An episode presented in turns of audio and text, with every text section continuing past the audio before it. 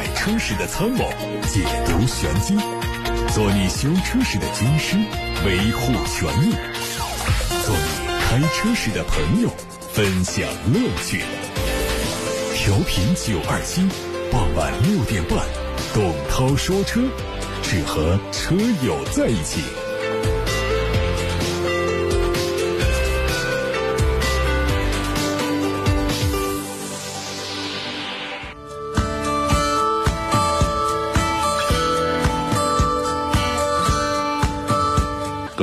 好，我是董涛，欢迎每天晚上的六点半钟到七点半钟收听董涛说车直播。节目通过 FM 九二七、蜻蜓、喜马拉雅等平台同步直播，大家还可以通过蜻蜓、喜马拉雅、董涛说车微信公众号和微博等平台收听重播。最近董涛说车栏目的特别安排是每天讲述一个汽车品牌故事，回答买车选车提问的节目形式要等待正式全面复工复产之后。再为大家安排。昨天我们的汽车品牌话题是别克，那今天要带大家走进另外一个百年品牌雪佛兰的历史。先关注资讯，头条：二十二亿特大假机油案告破，假美孚、假嘉实多、假壳牌销往全国多省。据广西日报消息，最近广西来宾。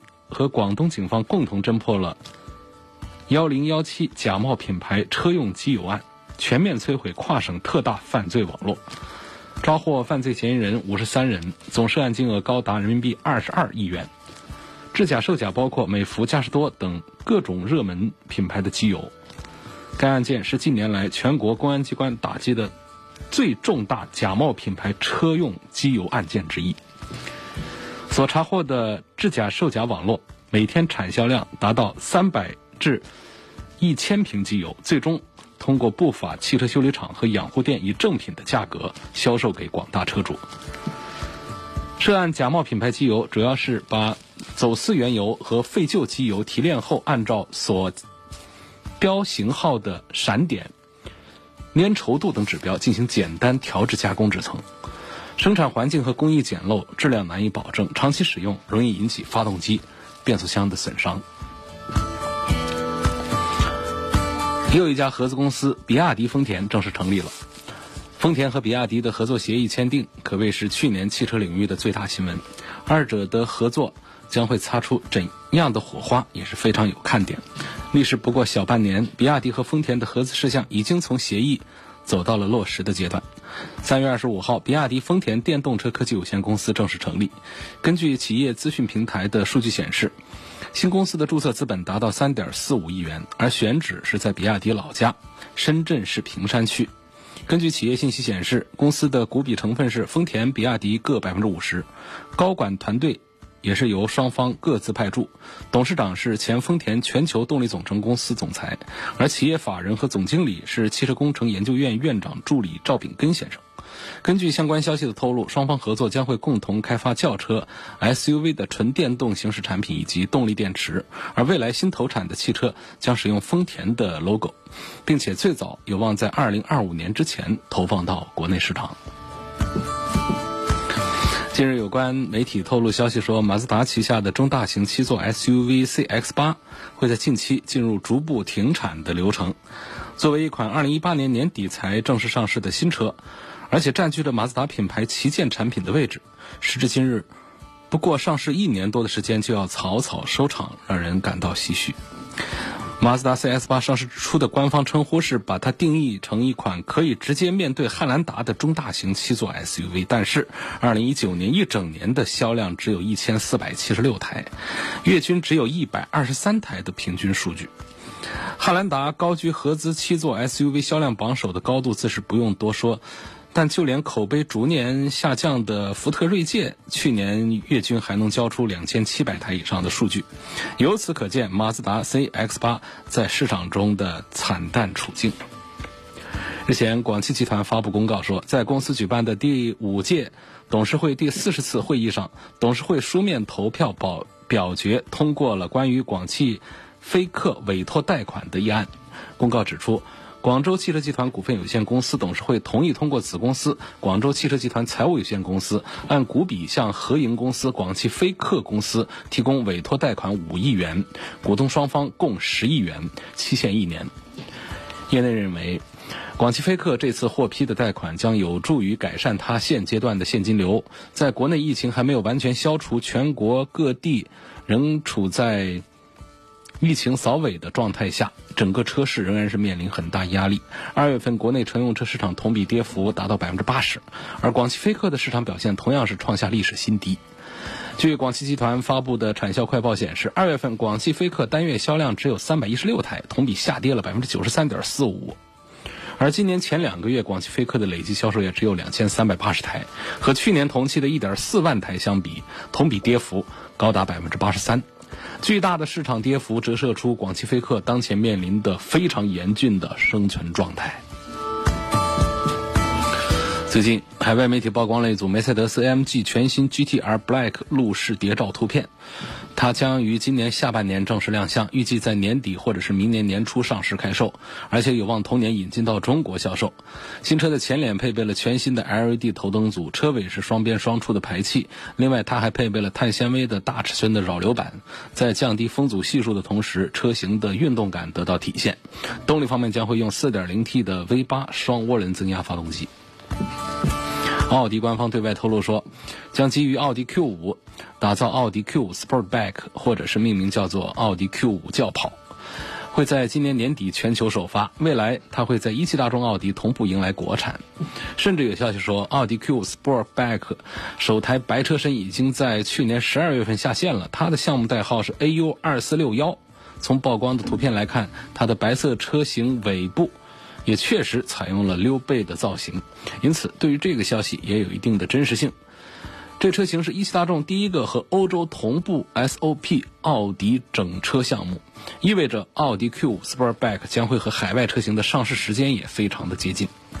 海外媒体曝光的一组奥迪全新 Q5 Sportback 渲染图，可以看到它的前脸是家族式的六边形的蜂窝状格栅，两侧是全新的 LED 日间行车灯灯带，尾部是 Q8 的同款贯穿式尾灯组。动力呢是量产之后会用上 2.0T 的汽油版的涡轮增压发动机，搭配七速双离合，部分车型会匹配 Quattro 四驱。最近海外媒体还曝光了雷克萨斯全新 GS 的消息，它会在2022年上市，动力会换上丰田的一款氢燃料引擎，最大续航里程会超过600公里。海外媒体还说，因雷克萨斯是丰田的高端子品牌，所以即将推出的全新一代 GS 性能也会非常的强大，续航里程有可能会达到1000公里左右。等到新车正式开售之后，它的竞争对手是奔驰 E 级、宝马五系和奥迪 A 六。最近，中国台湾媒体发布了丰田 RAV4 PHV 的插混版预告图，它会在今年六月在日本正式开始销售。国产版可能命名叫做 RAV4 Faith，它会在明年三月开始在中国销售。动力是2.5升的自然吸气加上电动机组成的插电式混合动力系统。新车的日本本土预售价可能是29万元人民币。一汽大众官方传出消息，探岳 GTE 会在四月二十五号上市。它的外观在燃油版的基础上加进了大众新能源家族的标志性元素，前格栅翼子板和车尾右侧都加入了蓝色的 GTE 的标志。前杠两侧的进风口的位置都有 C 字形的 LED 日间行车灯。侧面和尾部下包围和 R-Line 版本一致，并且换装了十八英寸的低风阻的轮毂。排气呢还是隐藏式的布局。最后是吉利新款帝豪 GL 的消息，八款配置的信息是，价格七万七千八到十一万五千八，取消了三款一点八升的配置车型，在一点四 T 车型上增加了三款入门版，起售价格比老款便宜了一千块。尽管只是年度改款，但是二零二零款的吉利帝豪 GL 针对外观造型做了很大比例的改动，前格栅从此前的回形。状优化成了直瀑式，和沃尔沃旗下车型的设计理念是相近的。内部也进行了大面积的熏黑的处理。内饰方面延续了一九款的风格。动力主打了一点四 T，然后还会配上 1.5T。以上是今天我们值得关注的汽车资讯部分，大家可以在接下来的时间一起走进百年品牌雪佛兰的精彩历史。每天带来一个汽车品牌的历史故事。董涛说车，昨天说到了别克，今天是它的兄弟车型雪佛兰。您正在收听的是董涛说车。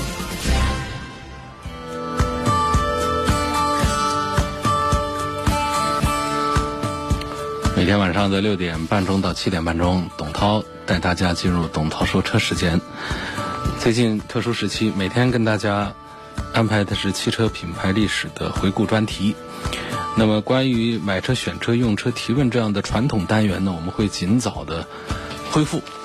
大家现在关于买车、选车、用车的问题，仍然是可以通过“董涛说车”的微信公众号、“董涛说车”的微博在后台提出来，还可以通过“董涛说车”入驻的各大平台，在各大平台上找到“董涛说车”的栏目来留言提问。这些平台包括但不限于微信、微博之外，还有蜻蜓、喜马拉雅、小程序梧桐车话等等，所以大家仍然是可以及早的把自己的问题发送过来。今天我们带给大家的汽车品牌历史是雪佛兰。雪佛兰的历史很悠久了，啊，百年老品牌，所以我们排在前面，从奔驰、宝马、奥迪说起，啊，说到大众、福特、别克、雪佛兰，个个都是老人、老品牌。要说到一九一二年。从这一年开始说起，这一年是中国历史上最后一个封建王朝清朝的最后一年。同样是这一年，大洋彼岸的美国成立了一家汽车公司。一百多年后，这家公司已经成为美国的国民品牌，它就是雪佛兰。在上个世纪七十年代，有一条非常轻松又经典的广告，广告里列举了四样美国人最喜欢的东西：棒球、热狗。苹果，还有雪佛兰，当然这是雪佛兰自己的电视广告啊。但是呢，呃，绝不是自吹自擂。当时美国市场上每卖四辆车，就有一辆是雪佛兰。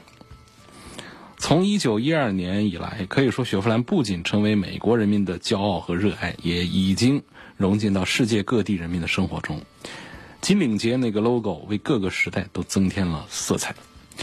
那么，当我们看到雪佛兰这个品牌名称的时候，可能就会以为，哎，它的创始人是不是就是叫做雪佛兰？因为过去前面几天我们讲这个奔驰，除了宝马不是啊，奔驰、奥迪啊，大众不是，奔驰、奥迪、福特、别克，他们的品牌通通都是源自于他们的创始人的名字当中的这个。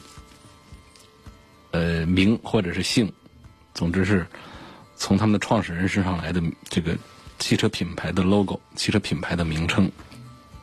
所以我们看到这个雪佛兰品牌的时候，就因为这也是一个这个美国的一个比较常见的一个姓名，雪佛兰。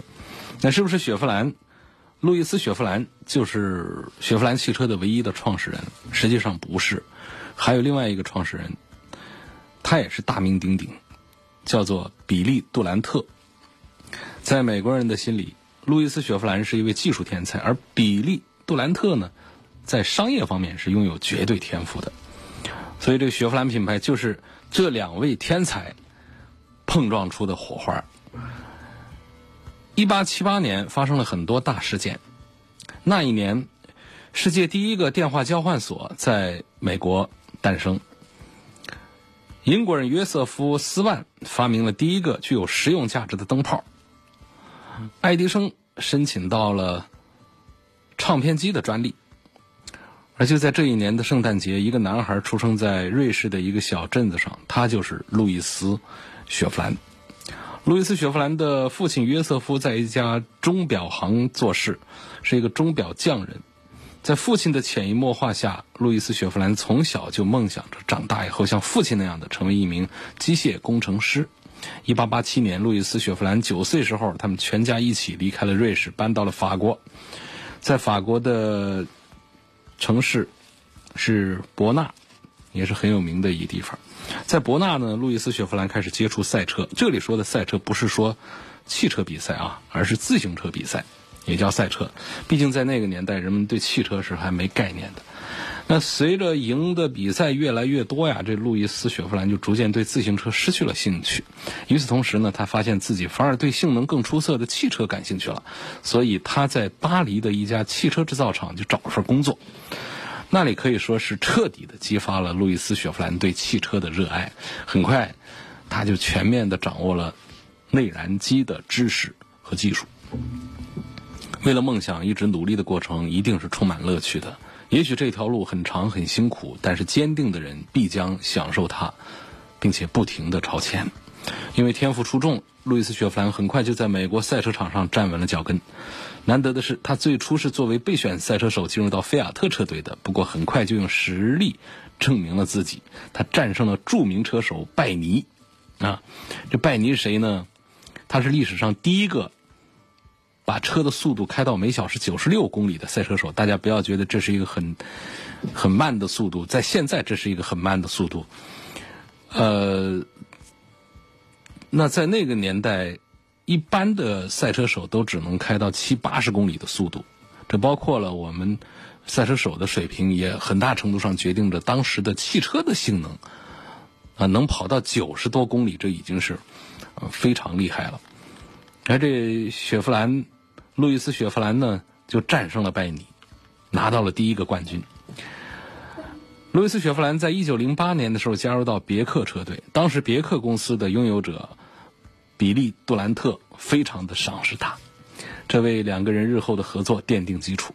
一九零四年到一九一零年期间，事业有成之余，路易斯·雪佛兰还收获了爱情，正式步入到婚姻的殿堂，组建了自己的家庭。可以说是人生赢家呀！让他没想到的是，很快自己将创立汽车公司。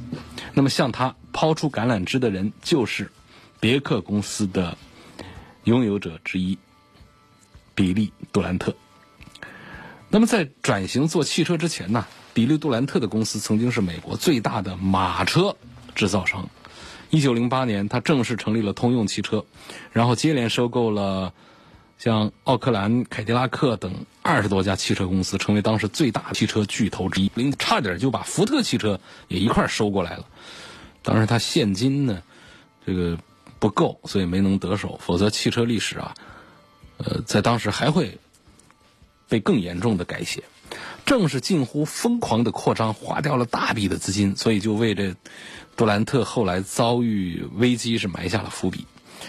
一九一零年，比利·杜兰特邀请已经声名显赫的路易斯·雪佛兰帮他设计一款适合大众使用的汽车。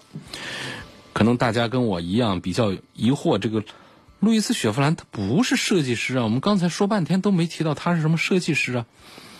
但是比利·杜兰特就是找雪佛兰来设计汽车了。在比利·杜兰特来看，你是个赛车手啊，但是你对汽车一定有着深刻的商业理解。他这就足够了，这个逻辑啊，其实听起来并不通顺，对不对？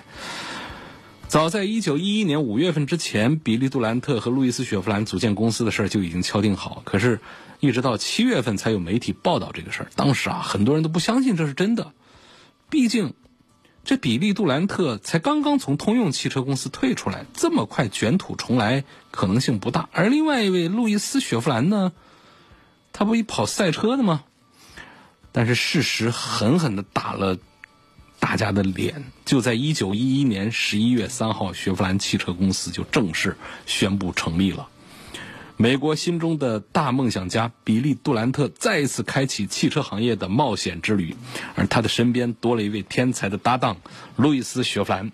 至此，雪佛兰汽车公司开启了百年征程。那凭借着多年在汽车修理厂工作。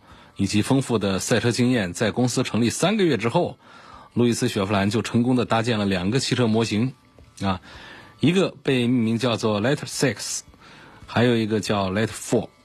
那么 Six 和 Four 呢，分别就指的是气缸的数量。那么从这儿也可以看到，就是。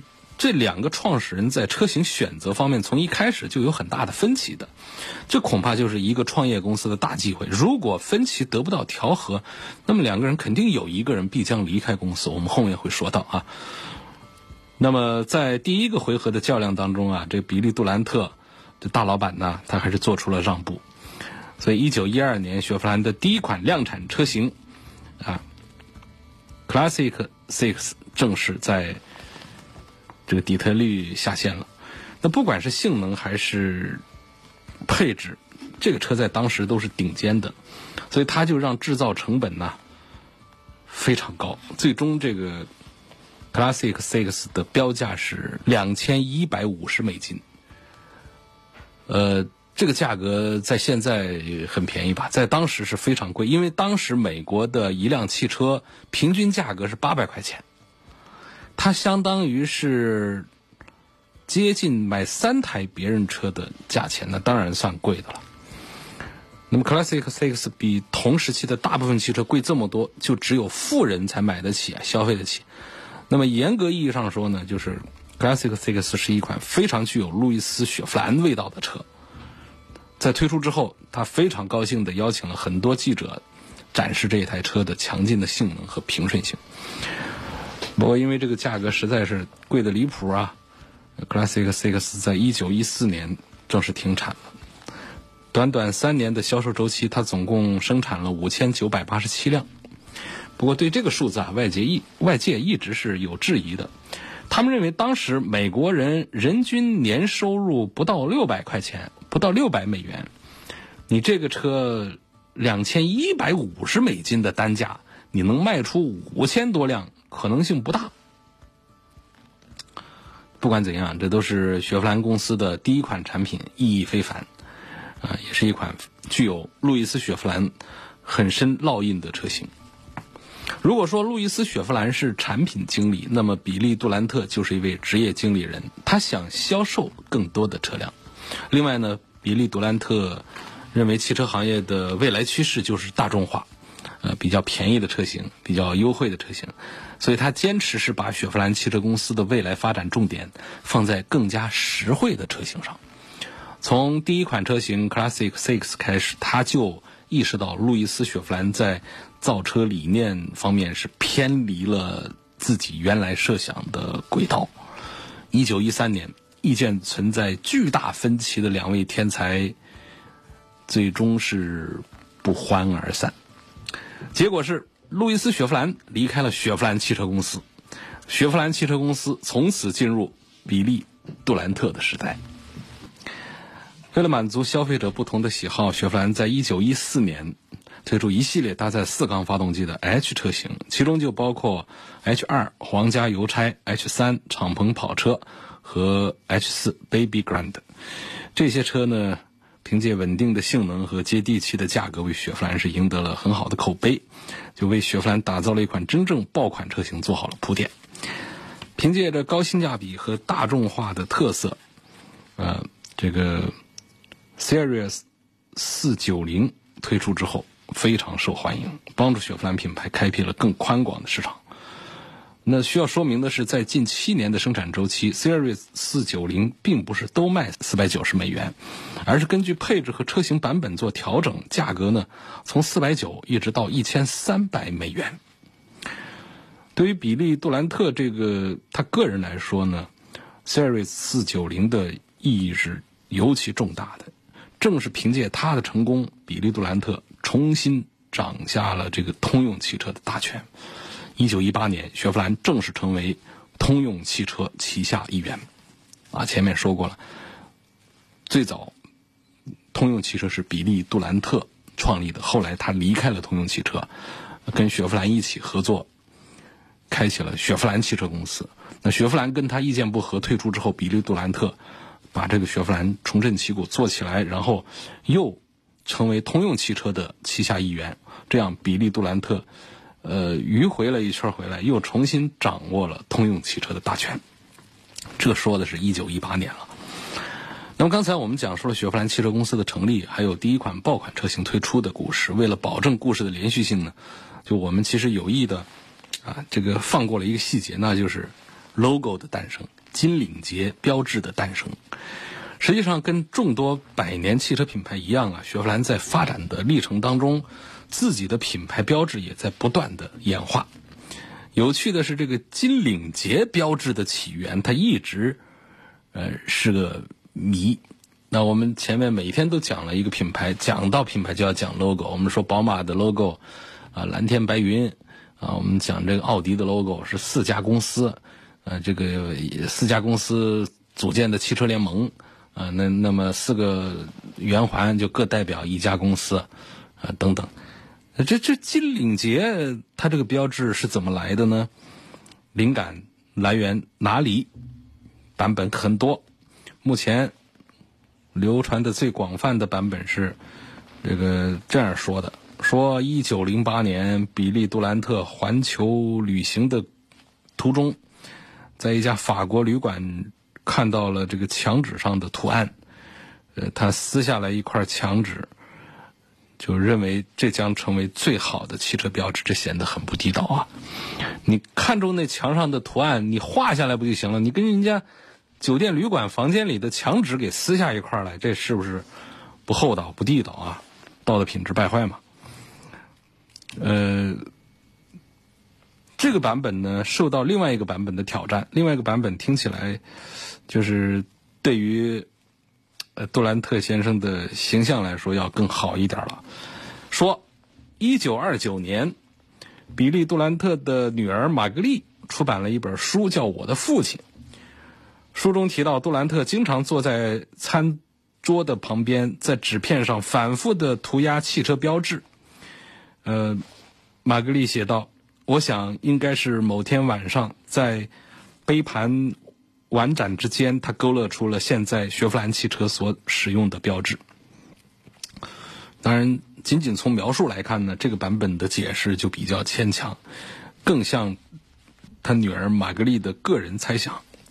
其实还有一版本啊，就比方说，曾经呢，就是留意到了一个煤炭公司发布的一个报纸广告，呃，报纸广告上有一个倾斜的蝴蝶结的这个标志，呃，所以呢，就是说这个比利杜兰特就是注意到了这条广告，就把这个蝴蝶结作为设计雪佛兰标志的灵感。我觉得这样的这个版本呢，也是对杜兰特的形象不大好的，这就等于按照我们现在常说的一个。呃，一个笑话，一个词叫抄作业了，就找别人抄的，抄别人的煤炭公司的 logo 作为汽车品牌 logo 了，这这这也不对啊！就是除了这刚才说到的三个传说版本之外呢，这个金领结标志的起源版本还有很多，不管什么版本都没办法证实，都只是人们的猜想。那么事情的真相恐怕只有比利杜兰特和路易斯雪佛兰这两个人本人才知道。那么从一九一三年到今天呢，这个雪佛兰的金领结的车标经过了十一次换代，期间还有各种版本的调整，在不同的年代向人们传达雪佛兰与时俱进的精神。不可否认，在当今车坛，金领结是最具有辨识度的车标之一，对不对？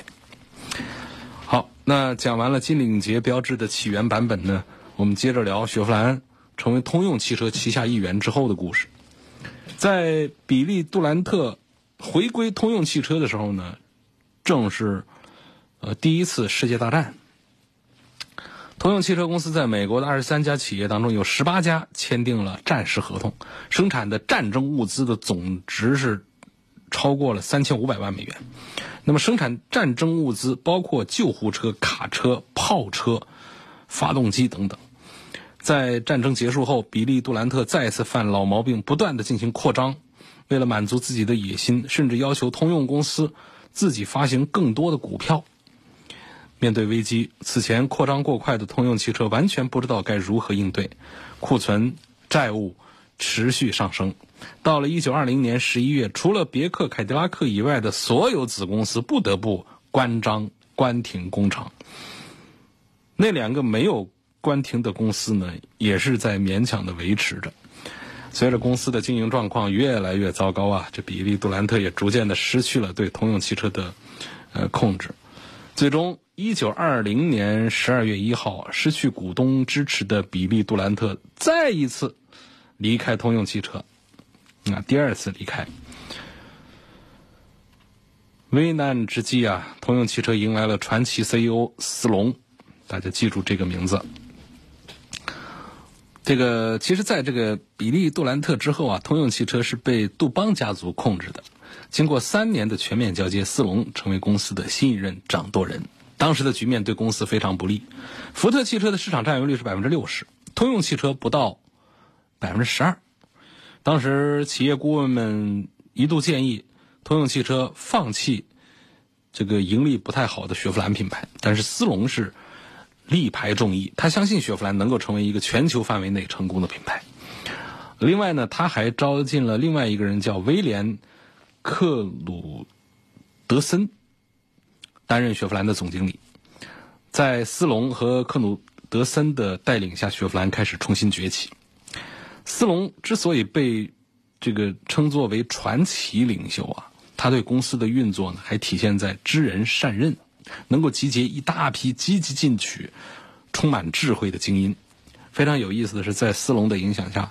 当时担任雪佛兰总经理的威廉·克努德森呢，不喜欢坐在办公室里，他是个长时间在工厂车间里这个待着的总经理，就是他喜欢拿着这个铆钉枪啊，给工人演示怎样更快的操作打铆钉。在克努德森的努力下，雪佛兰的市场表现逐渐有了起色。一九二二年，雪佛兰的产量就将近二十五万辆。一九二三年，这个数字又翻一倍，达到四十八万辆。那么，在一九二二年二月份，第一百万辆雪佛兰汽车就下线了，好戏还在后头。为了让雪佛兰迅速的在市场上获得领先的地位，这斯隆为雪佛兰制定了四大销售原则，并且把它称作为成功的阶梯。这四大原则就是分期付款、旧车置换、更新换代和密封车身。这更新换代就指的是定期发布新车型，给市场上增加新的产品种类，也就是我们常常说的年度车吧。Superler 是当时同级别车当中的第一款采用彩色车身以及电子打火配置的车型。啊，它不仅能够让客户自由的选择软顶、硬顶。啊，旅行四门等等款式，同时还推出蓝色、绿色这样的车身颜色。要知道，在那个年代，几乎大家说车就指黑色了，就车没有颜色可选，就是黑色的车。啊，Super K 这个车的出现呢，就让人眼前一亮，人没想到汽车还可以如此的这个多彩斑斓。不出所料，呃，Superior K 成为美国人。呃，这个这个新的宠儿，在一九二六年，雪佛兰的年销量比前一年增加了二十万辆。虽然说这个总销量仍然是不及福特，但是雪佛兰是充满信心的，因为自己销量得到增长的同时呢，福特的年销量是减少的，减少了五十万辆。一九二六年五月，斯隆签署了一千万美金规模的生产扩张计划，这是雪佛兰历史上的最大一次扩张了，因为雪佛兰计划在未来。在第二年就要达到百万辆产能，这是要打败福特的节奏啊！可以说，从一九二五年开始，福特跟雪佛兰就一直在较劲儿啊。两家公司比拼的关键就在于 Super K 和 Model T。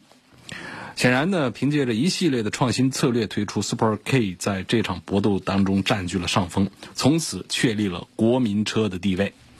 在二十年代，雪佛兰开始开发海外市场，最重要的市场是欧洲和巴西。那其中巴西是当时世界上经济发展最快的国家之一。通用汽车在巴西一年多的时间就卖了两万多台。时至今日，世界上超过一百四十个国家能看到雪佛兰汽车的身影，雪佛兰成为真正的全球品牌。Super K 让美国人真正意识到雪佛兰品牌的强大。并且认为雪佛兰产品的性价比要高于福特汽车。那么，对于雪佛兰来说呢，他们的努力也赢得了经销商的信心，甚至有一些福特的经销商决定放弃福特，转而卖雪佛兰。面对来势汹汹的雪佛兰，福特肯定不会坐以待毙呀！啊，一九二七年十二月份，福特推出了 Model A 来替代 Model B。雪佛兰很快做回应，他们趁着福特对生产线做调整这个机会呢，自己加大力度搞促销。那并且呢，呃，在这个福特的 Model A 上市十五天之后，呃，雪佛兰就拿出了自己的秘密武器，嗯，National 雪佛兰是越战越勇啊，凭借 National 的出色发挥，就让这个福特再次败下阵来。一九二八年元月，雪佛兰生产出第四百万辆汽车。据统计，当时每十秒钟就会有一辆雪佛兰汽车下线。相比来说，福特当时就显得尴尬了，遭遇到的产能问题始终没有得到解决。这可是世界上第一个发明这个配套生产线的品牌啊！T 型车那条生产线，那种组装式的生产线，在过去在 T 型车福特 T 型车之前，大家生产汽车可没有生产线，呃，来来来做这样的这个这个这个规范化的这种组装的。那么，在一九二九年推出 International 之后呢，这个雪佛兰就打出了一个口号，说花四缸的钱买六缸的车。那这不仅是因为 National 和 International 两款车的售价相差不大，而是这个当时市面上的大部分车型都是四缸车，并且价格还不便宜，所以。呃，这个 International 也是成为一款成功的车型。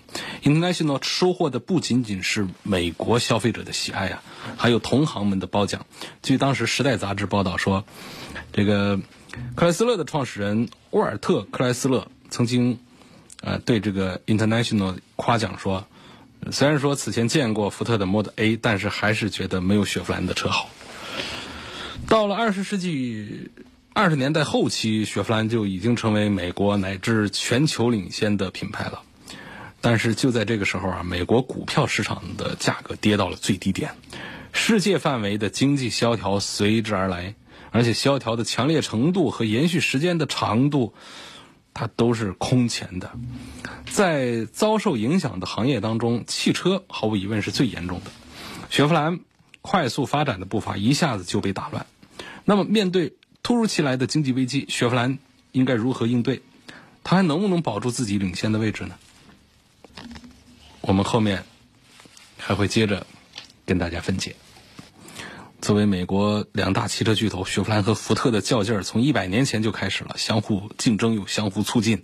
虽然雪佛兰最终落后，但是凭借创新的经营策略，后来居上，终于在二十年代开始接替福特，成为美国汽车的旗帜。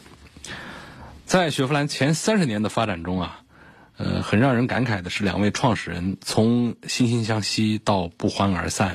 尤其是路易斯·雪佛兰的遭遇，就有点像林肯品牌的亨利·利兰。他虽然是品牌创始人，但是掌管时间都不长。对他们来说呢，既然无法完成自己的梦想，那至少是应该带着尊严离开吧。对市场洞察方面啊，相比之前。重点把精力放在加拿大、墨西哥和巴西。那雪佛兰在更多的新兴市场中也有很好的表现，比如说中国啊，也包括俄罗斯、印度、呃乌兹别克斯坦这些新兴汽车市场，对雪佛兰的总销售额的贡献是非常大的。那么中国市场对雪佛兰肯定是最最重要的。接下来我们要简单的带大家回顾一下雪佛兰在中国的发展之路。二零零二年，由金杯通用。引进国产了第一款雪佛兰 SUV 车型叫开拓者。事实证明啊，这款美式 SUV 并不是中国消费者喜欢的类型。它的造型像块像个大砖头啊，内饰特别的简陋，然后再加上排量只有2.4和3.0两种，所以迟迟打不开销路。上市当年，开拓者只卖了三千辆，就不得不停产。那么在开拓者停产之后呢？上海通用就是现在的上汽通用，很快重组了金杯通用，并把它纳入上海通用名下。雪佛兰品牌开始了对中国市场的二次出征。